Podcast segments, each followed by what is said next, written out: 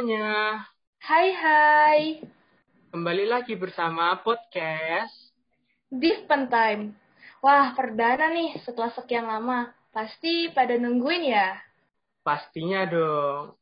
Kepandanan beli lumpia. Lumpia rebung, nikmat rasanya. Cakep. Di sini ada Yusuf Andana. Yuk kita nikmati podcastnya. Wih, mantap banget tuh. Aku pengen juga deh hmm, main tembalang mampir Burjo. Pesan sego, eh malah tibo. Cakep. Ayo dengar podcast bersama aku Masyita. Buat pendengar jangan lupa makan ya. Wah, mantap banget tuh. Gimana kabar kamu, Masyita? Baik dong. Kalau kamu gimana Yusuf? Alhamdulillah, baik juga nih aku. Kalau teman-teman yang lain gimana nih? Semoga untuk teman-teman yang lagi dengerin juga pada baik-baik aja ya. Amin. Eh, Masyita, kamu udah lihat belum? Akhir-akhir ini tuh uh, lagi sering banget terjadi bencana. Iya nih, Suf. Sedih banget ya, Indonesia berkali-kali tertimpa musibah bencana. Oh iya, kalau kamu sendiri kan di Semarang nih. Gimana keadaannya di sana? Katanya kemarin juga banjir ya? Iya nih, kemarin tuh di Semarang bagian bawah juga banjir, tapi untungnya masih banyak yang peduli satu sama lain, sehingga teman-teman kita yang terkena musibah ini bisa mendapat bantuan yang layak. Wah, Alhamdulillah. Iya nih, penting banget ya untuk kita saling bahu-membahu dalam situasi seperti ini. Bener banget, Mas Cita. Selain itu, penting juga nih untuk kita paham soal mitigasi bencana. Karena itu, di podcast ini kita angkat topik dengan judul Siga Bencana. Terapkan mitigasi bencana. Yeay, mantep banget nih. Nah, kalau gitu kita langsung aja nih sambut narasumber-narasumber kita yang udah keren banget. Halo Pak Manaf, halo Kak Hanan. Halo Kak Masita, Kak Yusuf. Halo Kak Hanan. Ya, halo juga. Pak Manaf uh, dan Kak Hanan gimana nih kabarnya? Mungkin dari Pak Manaf dulu uh, bisa sharing nih. Uh, kabarnya alhamdulillah sampai hari ini baik. Mudah-mudahan sehat terus juga sampai nanti. Oke, untuk Kak Hanan, apa kabar Kak Hanan nih? Uh, alhamdulillah saya baik ya. Semoga juga kalian semua baik dan dimudahkan urusannya. Amin. Amin. Untuk Kak Hanan, uh, boleh nih Kak uh, perkenalan dulu Kak Hanan. Oke, terima kasih Kak Yusuf. Uh, sebelumnya, Assalamualaikum warahmatullahi wabarakatuh. Uh, perkenalkan, nama saya Hanan Novalizaldi dari jurusan Ilmu Keolahragaan Universitas Negeri Semarang, angkatan 2019. Sebelumnya, terima kasih kepada UKM Peduli Sosial Undip yang telah mengajak saya untuk berkolaborasi membahas tentang mitigasi bencana alam. Harapannya, kita semua di sini sama-sama belajar, uh, tidak ada yang paling tahu dan tidak ada yang paling pintar. Yang ada hanya mereka yang ingin selalu berproses dan selalu belajar. Itu. Baik, salam kenal juga Kak Hanan. Lalu selanjutnya okay. untuk Pak Manaf, uh, bisa memperkenalkan diri Pak Manaf.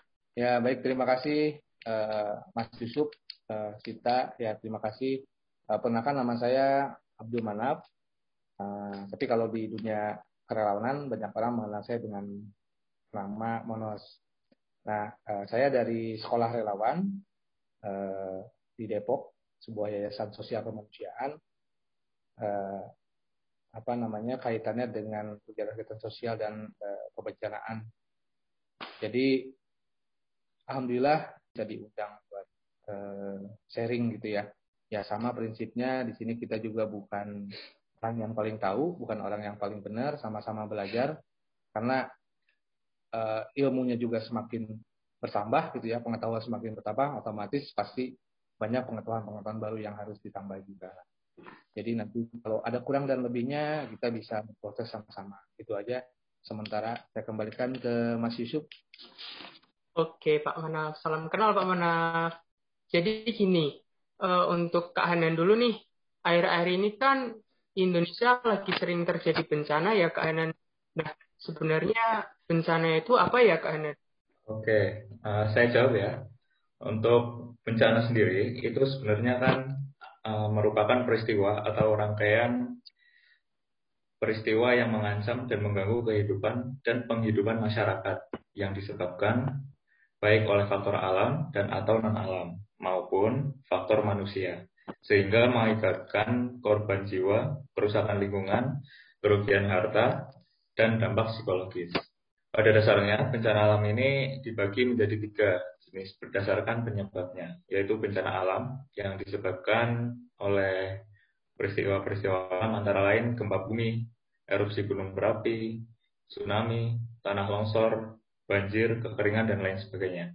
Kemudian bencana non-alam, yaitu antara lain kebakaran, terus kebakaran hutan, kecelakaan transportasi, kecelakaan industri, kemudian kejadian luar biasa. Kemudian ada juga uh, bencana sosial. Uh, di sini meliputi konflik sosial, aksi teror, dan sabotase. Tapi bencana alam dibagi juga menjadi tiga, berdasarkan geologis, klimatologis, dan ekstraterestrial. Geologis itu yang bagaimana? Geologis itu yang berasal dari faktor geologis, tadi ya gempa, terus gunung meletus, gerakan tanah itu merupakan faktor geologis. Kemudian ada klimatologis, ini yang dipengaruhi oleh faktor iklim. Nah, ini ada banjir, angin topan, eh, El Nino dan Alina. Kemudian ada ekstraterestrial, yaitu ini yang uh, dipengaruhi oleh faktor dari luar bumi, antara lain meteor jatuh dan badai matahari. Uh, mungkin itu yang saya ketahui. Kalau kurang lengkap bisa dilengkapi Kak Manaf. Baik, mungkin dari Pak Manaf ada tambahan nih uh, mengenai bencana itu apa sih ya Pak? Ya, uh, kaitan dengan bencana. Jadi kalau uh, kaitan dengan bencana adalah sesuatu yang uh, secara kerugian itu tadi ya garis besarnya adalah penghidupan dan kehidupan. Jadi di mana ada kejadian bencana alam yang bisa merugikan baik untuk penghidupan maupun eh, kehidupan. Kalau misalkan ada kejadian bencana tapi tidak merusak penghidupan, artinya itu hanya merupakan siklus alam. Contoh misalnya di daerah pegunungan terjadi longsor, tapi tidak itu tidak merusak penghidupan. Contoh tidak merusak pertanian, perkebunan, masyarakat tidak ada korban. Nah, itu tidak dikatakan bencana. Tapi sebagai eh, dengan kata lain eh, siklus alam atau memang eh, kejadian alam secara eh, eh, natural gitu ya. Jadi yang dikatakan bencana adalah ketika ada kerugian baik material, korban jiwa, eh, kerusakan lingkungan dan pokoknya intinya penghidupan dan kehidupan manusianya terancam itu rusak. Seperti itu sih. Oke, baik. Terima kasih Pak Mana sudah menambahi. Berarti memang bencana itu adalah sesuatu yang atau rangkaian kegiatan yang merugikan masyarakat juga dan kehidupan yang ada di dalamnya ya Pak. Dan kehanan juga kan ya? ya. Oke, ya. baik. Nah, mungkin kita lanjut nih. Kita udah bahas soal bencana. Nah, sekarang kita lanjut ke topik selanjutnya yaitu mitigasi bencana. Nah, mungkin saya mau bertanya dulu sama Pak Manaf. Nah, Pak Manaf, sebenarnya mitigasi bencana itu apa sih, Pak? Terus kapan sih kita harus melakukan mitigasi bencana? Oke, uh, sebelum tadi ya mitigasi bencana, artinya berarti kenapa sih uh, masyarakat melakukan sebuah perencanaan mitigasi? Artinya ada bencana yang mengancam. Jadi ada bencana yang uh, bisa dicegah, ada yang tidak bisa dicegah. Artinya bagaimana yang tidak bisa dicegah ini minimal dikurangi. Nah, tujuan mitigasi adalah itu. Jadi secara pengertian uh, saya uh, merujuk pada Undang-Undang Nomor 24 Tahun 2007 uh, eh, dari BNPB Badan Penanggulangan Bencana Nasional. Menurut undang-undangnya adalah suatu rangkaian rangkaian upaya yang dilakukan untuk minimalisir resiko dampak bencana baik melalui pembangunan infrastruktur maupun pemberian kesadaran kesadaran dan kemampuan dalam menghadapi bencana. Jadi eh, di mana masyarakat ini juga mampu menyadari eh, ancaman resikonya, kemudian setelah menyadari eh, mengenal res, eh, bencananya apa, kemudian sehingga bisa melakukan tindakan-tindakan untuk pencegahan dan penanggulangannya. Nah seperti itu. Kemudian eh, untuk tujuan ada tiga tujuan pokok dari mitigasi. Yang pertama pertama itu ya meminimalisir resiko atau dampak yang mungkin terjadi karena suatu ancaman bencana sepertinya korban jiwa, kerusakan lingkungan, eh, kerugian ekonomi, kerugian kerusakan sumber daya alam, kerugian eh, bangunan fisik. Nah, itu salah satunya adalah untuk meminimalisir hal-hal tersebut.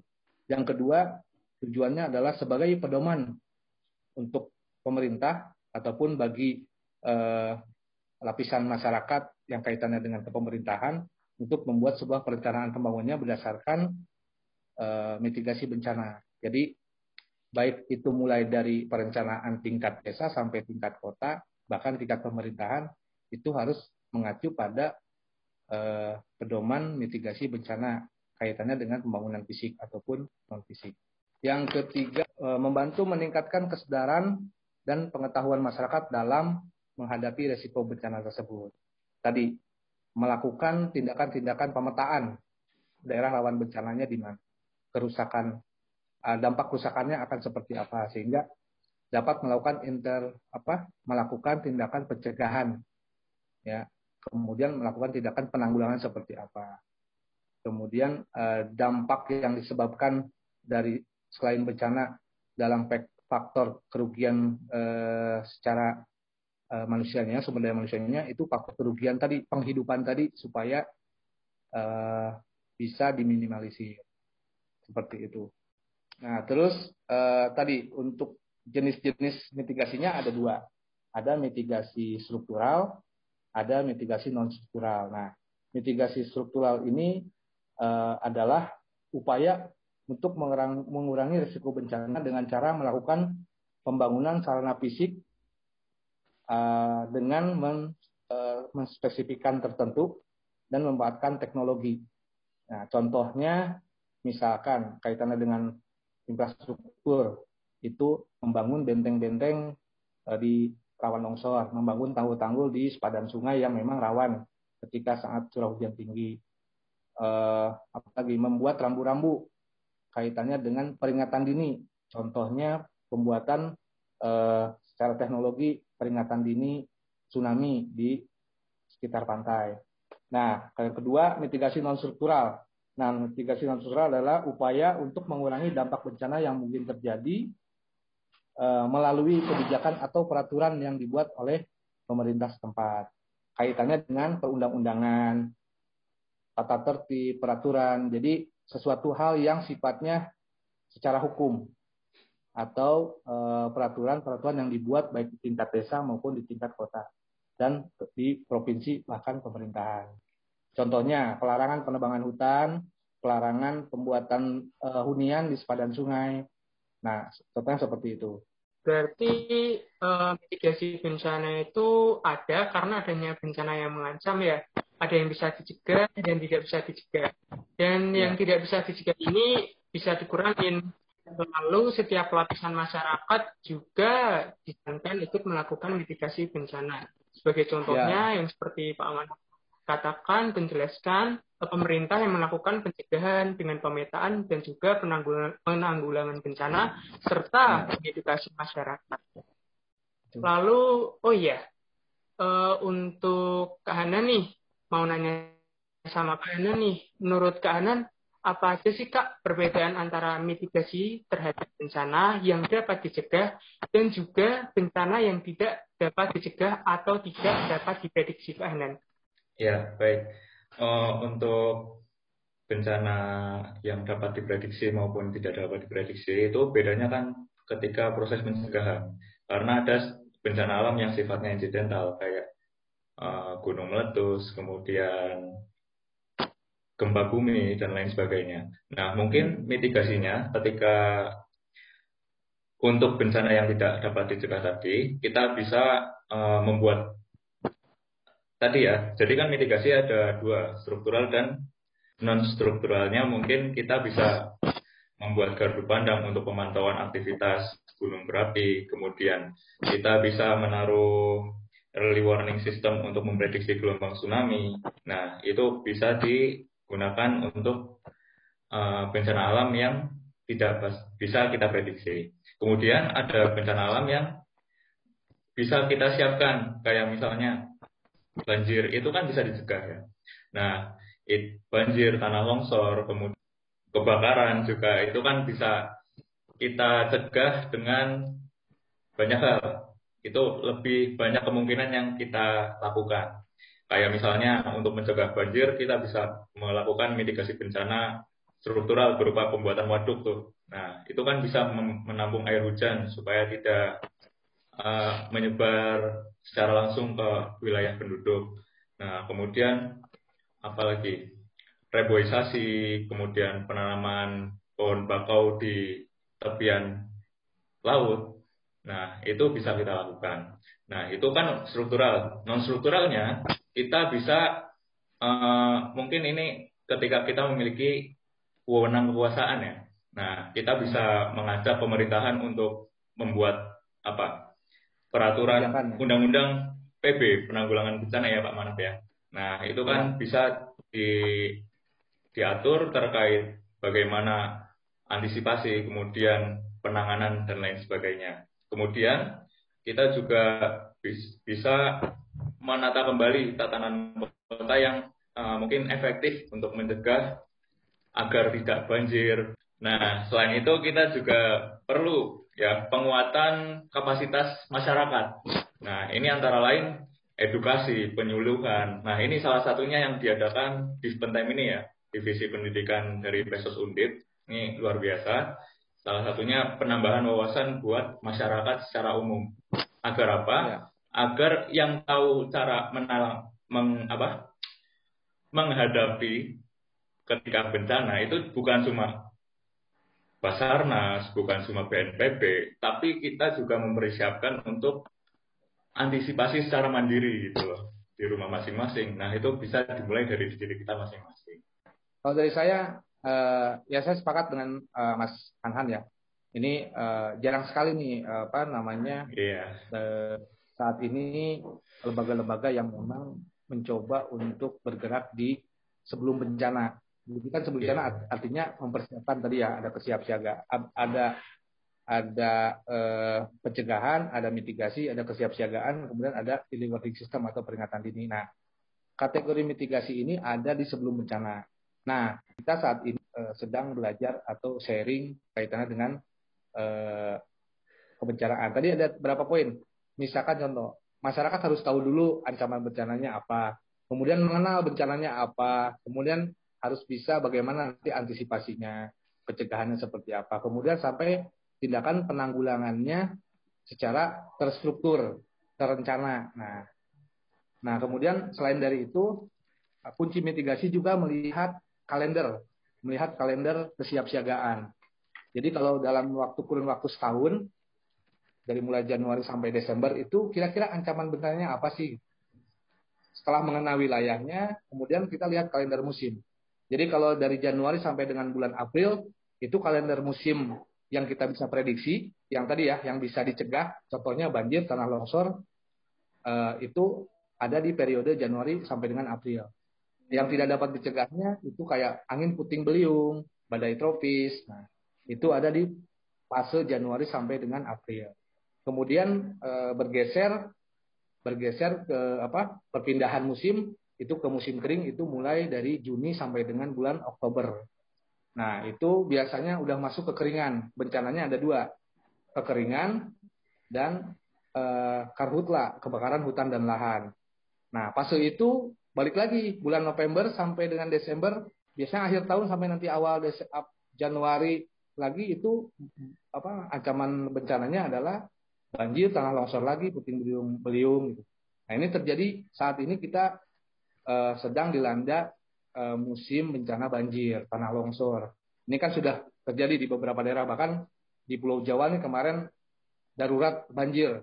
Hampir semua wilayah di daerah Jawa terkena dampak banjir. Nah, kemudian ada periode satu tahun ini yang tidak dapat kita prediksi bencananya. Contoh gunung erupsi gunung, gempa bumi, tsunami. Nah, itu kan tidak dapat dicegah. Jadi, masyarakat harus tahu periode kesiapsiagaan. Yang terancam adalah kekeringan dan kahutla, kebakaran hutan dan lahan. Nah, jadi, masing-masing daerah memiliki uh, resiko atau ancaman bencananya beda-beda. Sehingga tindakan mitigasinya pun akan berbeda. Nanti menyesuaikan dengan kondisi wilayahnya. Kalau Kalimantan, tadi ya, kira-kira rawan ininya apa? Oh, rawan gempanya dia nggak ada. Tsunami-nya dia nggak ada karena nggak ada gempa misalkan, jarang. Baik, berarti tiap-tiap daerah beda-beda juga dan juga di waktu-waktu tertentu beda-beda juga nih eh, bencana yang mungkin akan terjadi ya Pak? Ya. Baik, nah kita masuk nih ke poin selanjutnya. Kalau begitu, kan tadi udah dijelasin mengenai bencana alam itu apa, mitigasi bencana itu apa aja, dan gimana uh, prosesnya. Terus gimana sih, uh, apa aja sih hal-hal penting yang harus kita perhatikan terkait mitigasi bencana? Mungkin boleh dari Kak Hanan dulu, apa ya Kak hal-hal penting yang harus kita perhatikan melalui mitigasi bencana ini? Ya, uh, saya rasa gini ya, untuk bencana alam itu kan ada empat tahap penanganan, yaitu mitigasi, kemudian kesiapan, tanggapan, dan penormalan kembali. Itu setelah bencana. Nah, di mitigasi ini kita mungkin lebih mempersiapkan tadi ya, bagaimana kita uh, mempersiapkan Eh, persiapan kita untuk menghadapi suatu bencana atau minimal ketika emang bencana itu tidak bisa dicegah itu bisa mengurangi dampak yang diakibatkan dari bencana tersebut. Nah, salah satunya banjir nih. Nah, banjir ini kan apa ya?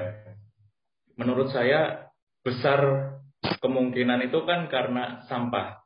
Nah, dari sini perlu juga nih uh, edukasi telah kepada masyarakat tentang sampah dimulai dari diri sendiri kalau bisa.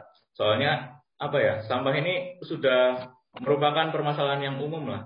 Bahkan di salah satu jurnal itu mengatakan di tahun 2020 kemarin sampah yang dihasilkan di Indonesia itu setara dengan uh, 6 candi Borobudur. Nah, 6 candi Borobudur dijajarkan dan itu merupakan sampah itu kan banyak sekali ya.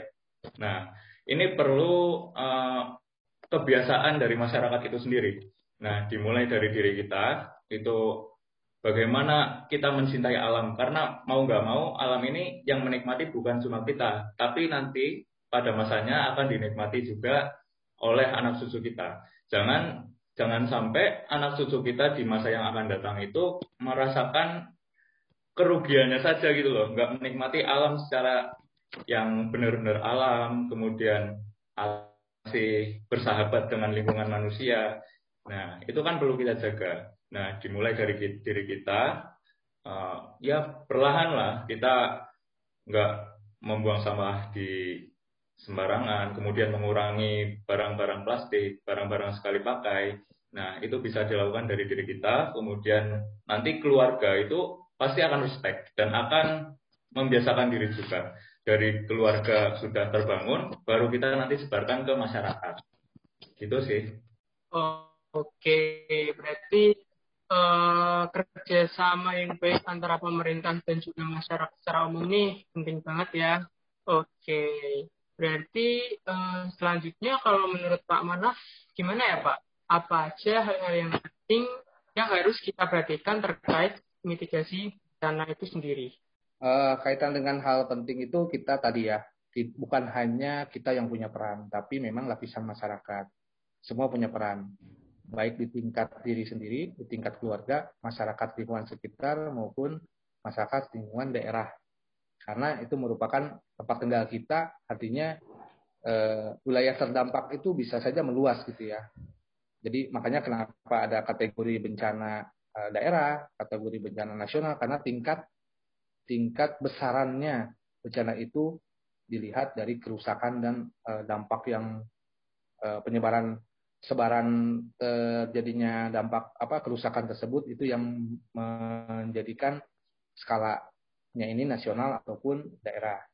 Nah, mulailah dari mitigasi tingkat keluarga. Kita paham dulu uh, mitigasi bencana, kita paham baca-baca, kita cari pengetahuan kaitan dengan kebencanaan. Nah, sama ketika kita ada pengetahuan itu punya, eh, kita share di lingkungan keluarga. Contoh melakukan tindakan mitigasi di tingkat keluarga, misalkan merencanakan pada saat kejadian bencana apa, misalkan pada saat kejadian banjir, nah di tingkat keluarga itu harus mempersiapkan apa? Itu contohnya. Hmm. Penting buat di tingkat keluarga. Contohnya menyiapkan uh, tas siaga bencana itu dengan contohnya uh, mempersiapkan kebutuhan-kebutuhan yang urgent untuk minimal kita bisa settle atau bertahan hidup tiga hari. Contohnya tas siaga bencana ini meliputi ada senter, ada obat-obatan, ada makanan uh, siap saji, ada minuman, ada pakaian cadangan, ada selimut, ada korek api. Kemudian ada yang paling penting ada surat-surat berharga. Surat-surat berharga yang di rumah, baik itu ijazah, kayak surat rumah, nah itu diamankan pada saat kondisi-kondisi gawat darurat itu kita bisa dengan mudah untuk mengakses e, menyelamatkan. Nah itu penting di tingkat keluarga. Kemudian akses evakuasi di tingkat keluarga. Ketika terjadi sesuatu bencana, mau gempa, mau kebakaran ataupun banjir, nah titik kumpulnya itu kita sepakati di tingkat keluarga. Khawatir ketika ada terjadi bencana, posisi kita tidak bersamaan saat orang tua kita ada di luar bekerja. Hanya ada adik kita di rumah atau ada orang tua yang rentan. Sehingga mereka tahu harus melakukan apa ketika terjadi bencana. Kemudian menyiapkan kontak yang perlu dihubungi. Siapa di luar keluarga inti. Misal saudara kita yang e, jauh dari lokasi bencana di tempat tinggal kita. Nah, jadi ada satu nomor kontak yang kita sepakati. Eh, satu sampai dua kontak yang kita sepakati ketika terjadi bencana kita menghubungi siapa supaya saling mengetahui keberadaan satu sama lain di tingkat keluarga. Itu yang paling simpel adalah di tingkat keluarga. Nah, di tingkat masyarakat itu pasti tentunya ada proses. Jadi ada proses mengumpulkan masyarakat, merencanakan dari mulai uh, mungkin ada uh, membuat sebuah kelompok di tingkat desa ada mungkin kalau sekarang di BNPB ada program namanya Destana ya, Desa Tanggap Bencana. Nah, mungkin eh, bagi daerah-daerah yang belum membentuk ya karena daerahnya memiliki potensi bahaya atau ancaman bencana ya sebisa mungkin harus segera membuat perencanaan tersebut. Itu yang paling penting mengenal lokasinya, bencananya apa, eh, kemudian eh, mereka membentuk sebuah lembaga atau apa ya, membentuk sebuah eh, kelembagaan kaitannya dengan penanggulangan. Nah, ada ada eh, delapan kegiatan untuk eh, dalam rangka mitigasi. Contohnya pertama eh, masyarakat mengenal dan memantau resiko bencana itu apa. Yang kedua, merencanakan partisipasi atau penanggulangan bencana. Baik itu anak muda, bapak-bapak, ibu-ibu, semua multi pihak. Baik itu stakeholder di tingkat puskesmas, kelurahan, nah itu dilakukan. Yang ketiga, memberikan kesadaran bencana pada masyarakat bahwa daerahnya memang terancam bencana. Memberikan pengetahuan ancaman bencananya apa. Kemudian melakukan upaya fisik atau non fisik serta mengatur penanggulangan bencana. Nah tadi ketika sudah tahu ancamannya bencananya apa, misalkan ternyata masyarakatnya tinggal di daerah sepadan sungai, berarti ada uh, mulai membersihkan sungai, pendangkalan sungai gitu ya, membersihkan sampah-sampah di sungai, penanaman pohon di sepadan sungai, kemudian tidak membangun bangunan permanen di sepadan sungai. Nah, hal-hal seperti itu. Kemudian membuat tanggul-tanggul di daerah rawan longsor, contohnya itu ya, eh, memberikan upaya non fisik maupun fisik. Yang non fisiknya apa? Mereka memasang rambu-rambu larangan. Contoh, dilarang membuang sampah di sungai, dilarang ini, dilarang itu. Nah, sehingga itu sekaligus sebagai pengingat bagi masyarakat. Dan mungkin perlu di, di, di supaya mereka lebih bertanggung jawab, mungkin di tingkat desa itu ada kesepakatan akan memberikan sanksi kepada pelanggar. Karena itu memang kepentingan bersama. Kemudian yang kelima, mengidentifikasi dan mengenakan sumber bencana. E, mengenakan sumber ancaman bencana. Tadi ya, mengidentifikasi. Mulai dari bencana apa aja sih? Kalau di sungai ya bukan bencananya bukan berarti hanya ancaman sungai banjir aja. Bisa jadi ada ancaman lain misalkan ternyata dia tinggal di ada sungai, tapi ada padat penduduk juga. Dia tinggal di daerah padat penduduk. Artinya ada risiko kebakaran. Kayak gitu ya. Atau dia tinggal e, di sebelah pabrik. Di sebelah pabrik. Atau dia tinggal di perkampungan yang ada sutetnya. Nah itu juga kan ancaman bencana. Jadi satu daerah itu belum tentu hanya satu atau dua ancaman bencana. Yang keenam, memantau pengolahan sumber daya alam. Nah, jadi ketika memang ada sumber daya alam yang bisa dimanfaatkan, itu kita harus jeli atau uh, dikelola dengan baik. Artinya tidak ada hmm, apa namanya kualitasasi. Terakhir kegiatan kegiatan mitigasi bencana lainnya, artinya gini, kegiatan mitigasi lainnya adalah yang berhubungan karena potensinya bukan hanya sekedar ban, uh, bahaya banjir kaitannya dengan banyak potensi bahaya yang ada di lingkungan mereka tinggal. Artinya ada hal-hal lain kaitan dengan uh, perencanaan. Jadi kayak mitigasi bencana banjir berarti tindakannya A, B, C, D. Nanti tindakan uh, mitigasi bencana gempa di mereka ada lagi, beda lagi ininya apa, tahapannya apa. Nah, jadi kegiatan mitigasi itu buka, di satu tempat nggak hanya satu perencanaan. Jadi tergantung ancamannya apa, oh berarti mitigasinya metodenya seperti ini. Mitigasi gempa, oh berarti mitigasinya seperti ini. Nah, seperti itu sih. Saya kira udah lengkap nih dari Pak Manap. Iya, lengkap banget ya. Pak Manap ternyata banyak yang ter penting dan perlu untuk kita perhatikan mengenai mitigasi bencana. Nah, sekarang kan kita udah lumayan kupas tuntas mengenai mitigasi bencana. Mungkin boleh nih uh, Pak Manas dan juga Kak Hanan untuk cerita-cerita sedikit pengalamannya tentang uh, dalam menjadi relawan bencana. Mungkin dari Pak Manas dulu Pak, uh, gimana nih Pak pengalamannya waktu jadi relawan Pak?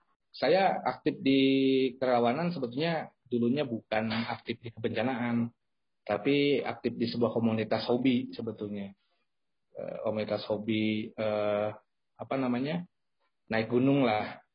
Nah, tapi hmm. lama kelamaan lama kelamaan hobi itu kayaknya kalau cuma hanya naik gunung nggak bermanfaat buat orang lain buat apa gitu. Akhirnya berkomunitas dengan lembaga sosial. Jadi komunitas saya aktif dengan salah satu lembaga sosial gitu. Ikut kegiatan. Akhirnya lama-lama menyenangkan. Akhirnya lama-lama sering diminta uh, untuk terlibat di ke daerah gitu ya. Mas mau nggak dikirim untuk uh, banjir eh, apa uh, gempa di Padang 2009, terus 2010 di uh, kebakaran apa kebakaran erupsi Gunung Merapi, kemudian Kalimantan kebakaran 2015, kemarin 2020 juga. Nah akhirnya seneng lah jalan-jalan ya, terus sering terlibat juga di bencana. Nah dari proses belajar tersebut akhirnya eh, berdasarkan pengalaman, kegiatan-kegiatan pelatihan, akhirnya nyampe lah seperti ini. Hmm. Karena juga sama teman-teman dari Semarang, dari kampus uh, Undip, Mas Hasan. Ya karena tadi uh, mengikuti apa ya kegiatan-kegiatan relawan akhirnya dapat pengetahuan yang bisa di-share juga dari teman-teman yang lain. Kadang walaupun sebetulnya bukan ahli gitu ya, karena memang berdasarkan pengalaman aja sih. Akhirnya diminta tolong untuk sharing, diminta tolong untuk apa. Kemudian kalau ada bencana di mana-mana pasti ditanyain, nggak turun bro, udah nyampe mana, kayak gitu kayak gitulah. Nah awal pengalaman pertama saya itu di eh, banjir di jebol. Dulu tahun 2009 ada tanggul, eh bukan tanggul, ada ada danau setu gitu ya jebol. Di salah satu di uh, situ Gintung. Jebol itu menghabiskan uh, lumayan banyak ratusan korban yang meninggal. Nah dari situ kebetulan saya aktif di outbound juga di instalasi instalasi apa namanya? Permainan-permainan outbound. Ya paham lah tali temali sistem tarik sistem itu. Nah jadi berdasarkan kemampuan yang dimiliki akhirnya alhamdulillah saya terpakai juga gitu untuk untuk kegiatan-kegiatan di kebencanaan. Nah gitu sih. Cuma pengalaman yang paling menakutkan bagi saya Artinya evakuasi masyarakat di ring 2 pada saat terjadi kan ada kalau nggak salah empat kali kejadian erupsinya tuh sampai yang Mbah Marijan juga ikut memakamkan waktu itu. Nah itu sih yang karena bencananya ditunggu tiap malam mantau pakai apa namanya pakai e, teropong aktivitasnya terus pantau radio wah sekian kilo ring sekian harus e, uh, awas harus hmm. sudah evakuasi. Nah. Wah, berarti Pak Manaf ini udah dari 2009 kan tadi ya Pak? Ya, 2009 berarti kurang lebih 12 tahun kurang lebih Pak. Kita ke kahanan nih, gimana Kak pengalamannya Kak? Ya, kalau dari aku ada apa-apanya ya sama Mas nih. Soalnya aku aktif di kerelawanan itu baru-baru ini aja ketika kuliah. Jadi latar belakangku ini kan sebenarnya bukan di kebencanaan ya, tadi sama kayak Pak Manas. Uh, latar belakangnya aku ini aktivis peduli lingkungan. Jadi dulu di SMA itu ada organisasi namanya Pulang, Bocah Petualang. Nah, tapi karena aktivitasnya kan jarang keluar, jadi kita ya melestarikan uh, lingkungan di sekitar sekolah. Nah, bagaimana uh, memilah sampah-sampah, kemudian mengelola agar lebih bermanfaat barang-barang bekas sampah maupun sebagainya. Nah, dari situ uh, rasa percintaan saya terhadap alam itu tumbuh dan ya di kuliah ini kan karena apa ya? Karena emang sudah terbiasa dengan seperti itu jadi cari-cari. Dan kebetulan uh, waktu kemarin itu di awal semester diajak tuh sama guru. Nah ikut ini aja. Nah, apa sekali-kali ikut untuk terkait penanganan bencana. Nah kebetulan di Kebumen itu kan waktu itu di Gombong ada banjir nah kita sempat terjun di situ kita uh, apa ngedrop berbagai logistik, kemudian bahan-bahan pangan, kemudian pembuatan dapur umum dan lain sebagainya. Itu. Kemudian saya juga pernah apa ya? Penanaman seribu pohon juga pernah. Terus ya sebenarnya apa ya? Kemarin itu kan ada tanah longsor juga di Kebumen. Itu kita juga sempat turun ke sana buat penormalan kembali, kemudian pencarian korban juga sempat ada tiga orang korban waktu itu. Kemudian setelah bencana kita juga buat uh, itu kegiatan. Jadi kita buat kegiatan buat masyarakat situ, ibu-ibu, terus anak-anak kita ajak main, biar apa ya, tidak ada traumatis yang berdampak lebih lanjut buat masyarakat di sana. Itu sih. Jadi ya di sini masih banyak perlu belajar, masih banyak orangnya. Jadi uh, sebetulnya bukan bukan ini karena mungkin memang lebih, lebih duluan aktif lebih duluan jadi saya pengalaman siapa tahu kalau di lapangan ternyata teman-teman lebih, terampil kan bisa juga seperti itu jadi eh, lama bergabung juga belum tentu eh, keterampilannya nih gitu. Artinya tergantung balik lagi ke uh, orangnya masing-masing. Mau menekuni, mau belajar atau cuma sebagai relawan yang cuma gue mah uh, kalau diminta bantuan, ayo angkut-angkut, gali-gali, evakuasi. Nah, tapi uh, dari situ saya belajar kalau cuma uh, mengandalkan tenaga, kira-kira apa? Nah, akhirnya saya coba belajar uh, kaitannya dengan perencanaan secara pengetahuan gitu. Oh ini yang saya bisa sharing ke teman-teman relawan yang lain. Itu sih. Jadi bukan hanya keterampilan secara fisiknya tapi tadi pengetahuan makanya sering kalau ada pelatihan ada BNPB ngadain pelatihan ininya apa materinya apa? Oh ini menarik nih buat saya bisa belum dapat. Nah saya suka mengajukan lewat lembaga. Saya mau dong ikut pelatihan ini seperti itu sih karena mungkin terfasilitasi kan ada juga teman-teman yang memang kebetulan mungkin belum terfasilitasi Nah, makanya peluang saya ketika saya ngumpul sama teman-teman relawan hmm. itu sering sharing. Jadi obrolan di ngopinya itu masih sekitar bencanaan, kadang kayak gitu. Nah, makanya ini teman-teman yang muda ini nih, sekarang kan kalau BNPB itu sekarang fasenya bukan lagi kuat atau lagi gencar-gencarnya bukan saat pada saat penanganan bencana. Jadi sekarang lagi diposukan eh, bagaimana sih sebelum terjadinya bencana untuk penguatan masyarakatnya agar lebih mandiri, agar lebih cakap tanggap terhadap kaitan dengan bencana. Hmm, hmm. Karena memang setiap setiap tahun siklusnya ya pasti terjadi bencana gitu kalau di Indonesia kan ancamannya. Nah seperti itu sih. Iya. Karena masih jarang mas, masih jarang relawan yang aktif mengikuti kegiatan yang pra bencananya sebelum terjadi bencana. Tadi mengedukasi, mengajak masyarakat. Nah itu yang masih jarang. Jadi masih banyak orang yang tertarik pada saat terjadi bencana sebagai relawan yang terjun langsung di kebencanaan. Nah, nah kemudian banyak juga relawan-relawan yang datang hanya sekedar modal semangat, modal keinginan, tapi tidak dibarengi dengan pengetahuan, keterampilan. Sehingga ketika nyampe di sana dua hari bantuin A misalkan, bantuin B, tapi setelah dua hari bingung mau ngapain lagi ya. Nah, makanya di relawan itu memang harus dilatih kemampuannya untuk eh, apa namanya bisa uh, inisiatif, bisa inisiatif, bisa menjadi uh, leader bagi bagi timnya, bisa menjadi uh, apa membuka misalnya masyarakat masyarakatnya uh, belum terkondisikan karena RT-nya, RW-nya juga jadi korban. Nah, kitalah relawan yang datang untuk menggerakkan masyarakat. Eh, kira-kira di mana akan kita buat posko dapur umumnya di mana? Nah, itu melibatkan masyarakat. Nah, biasanya RT RW yang jadi korban itu nggak akan mikirin orang lain juga. Kadang-kadang dia masih mikirin keluarga. Orang keluarga saya aja terkena dampak gitu. Nah, fungsinya relawan adalah termasuk menemani mereka seperti itu. Ketika uh, ke, apa pemangku kebijakan di tingkat RT RW-nya juga terdampak, nah peran kita lah relawan untuk menemani membangkitkan si eh, mengganti perannya eh, para pemangku kebijakan di tingkat RT RW-nya itu.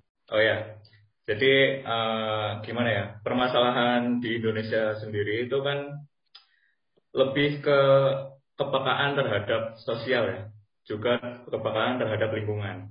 Nah maka dibutuhkan eh, agen-agen seperti Pesos Undip ini nih yang gimana caranya kita mengedukasi masyarakat secara kreatif baik itu ya mungkin pelatihan sebelum kebencanaan baik itu water rescue kemudian uh, pelatihan mitigasi pelatihan penanganan kebakaran dan lain sebagainya itu lebih lebih dimasifkan lagi dan dijalankan secara kreatif dan jika ditembakkan kepada pemuda-pemuda Nah, pemuda-pemuda itu akan tertarik gitu. Nah, ya meskipun eh, harusnya itu kan dimulai dari diri kita sendiri ya, tapi diri kita pun kadang luput, kadang hilang, jadi perlu pengingat. Nah, pengingat ini yang mungkin bisa dilakukan itu ya edukasi seperti ini, kemudian eh, penyadaran-penyadaran dan pelatihan-pelatihan tangkap bencana lainnya itu bisa ada. Dan harapannya mendengarkan podcast ini, teman-teman semua baik Undip UNES maupun seluruhnya secara umum bisa lebih apa ya timbul rasa untuk merawat lingkungan serta mencegah uh, lebih menambah wawasan untuk mencegah bencana tersebut. Karena lingkungan ini bukan hanya milik kita sendiri, lingkungan ini bukan punya milik Pak Manaf, bukan Pak Yusuf, ini milik kita bersama jadi yang bertanggung jawab untuk menjaga juga kita bersama-sama. Itu. Terima kasih. Wah, baik. Terima kasih banyak Kak Hanan uh, atas pesan-pesannya. Benar banget ya, ternyata lingkungan itu emang punya kita bersama, bukan cuma uh, punya satu individu tertentu. Nah, catat Suf, udah dicatat belum Suf? Iya, iya, ini loh aku catat.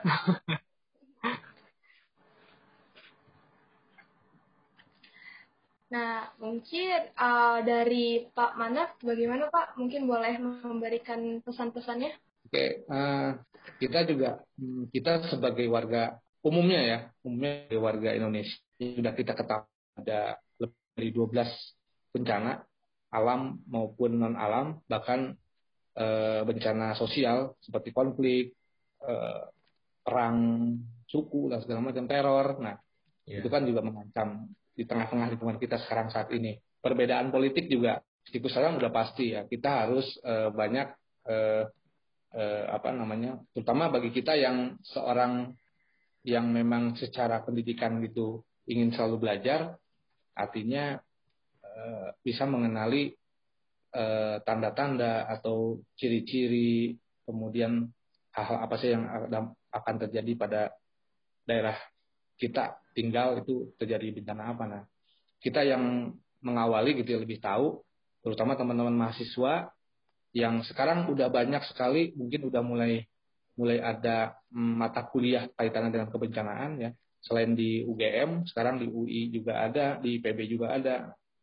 Itu juga sekarang sudah mulai. Nah termasuk eh, kaitan dengan kegiatan-kegiatan sebelum bencana ini ya teman-teman seperti pansos undip inilah yang coba masuk minimal di lingkungan kampus melakukan tindakan mitigasi di tingkat kampus.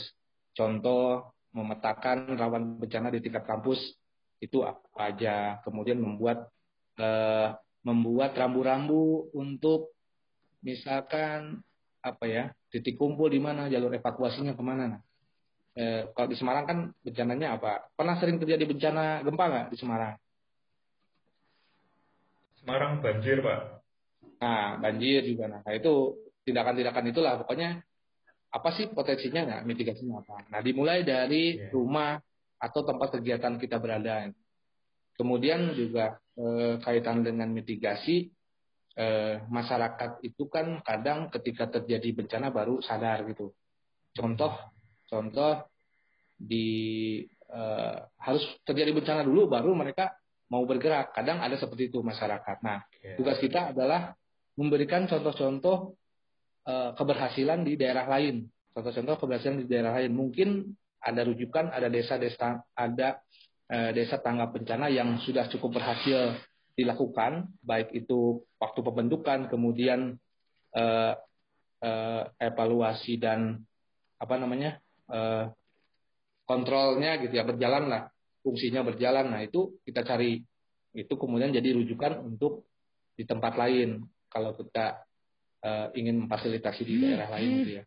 Kemudian juga kaitannya dengan relawan kebencanaan jangan sampai uh, relawan kebencanaan ini juga hmm, hanya uh, terpaku pada kegiatan-kegiatan secara fisiknya saja gitu karena memang sekarang BNPB juga sedang menekan ke arah sebelum terjadi bencana nah sekarang lagi giat-giatnya nih beberapa lembaga kemanusiaan juga sering melakukan apa namanya uh, mitigasi uh, kayak di Paniis kita sekolah relawan di Paniis kita sudah melakukan kajian dengan masyarakat, merencanakan dengan masyarakat, kemudian membuat rambu-rambu dan jalur evakuasi. Kemudian kemarin di Palu, pasca bencana, kita setelah pasca bencana, recovery, kemudian kita selama enam bulan eh, apa ada relawan yang di sana memfasilitasi untuk merencanakan kelompok atau komunitas anak-anak muda yang kaitan dengan kegiatan kebencanaan.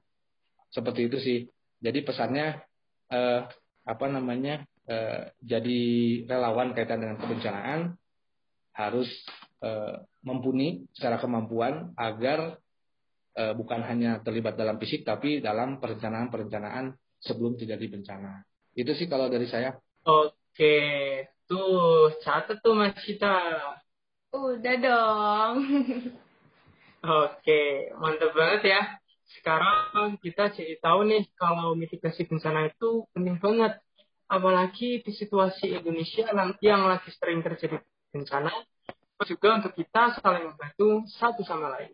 Iya, benar banget. Kita dapat banyak banget ilmu dari dari Pak Manaf dan juga Kak Hanan. Jadi terima kasih banyak untuk Kak Hanan dan Pak Manaf atas waktunya, ilmu dan juga pengalaman yang udah diberikan ke kita nih ke uh, saya dan Yusuf dan juga teman-teman yang lagi dengerin podcast ini.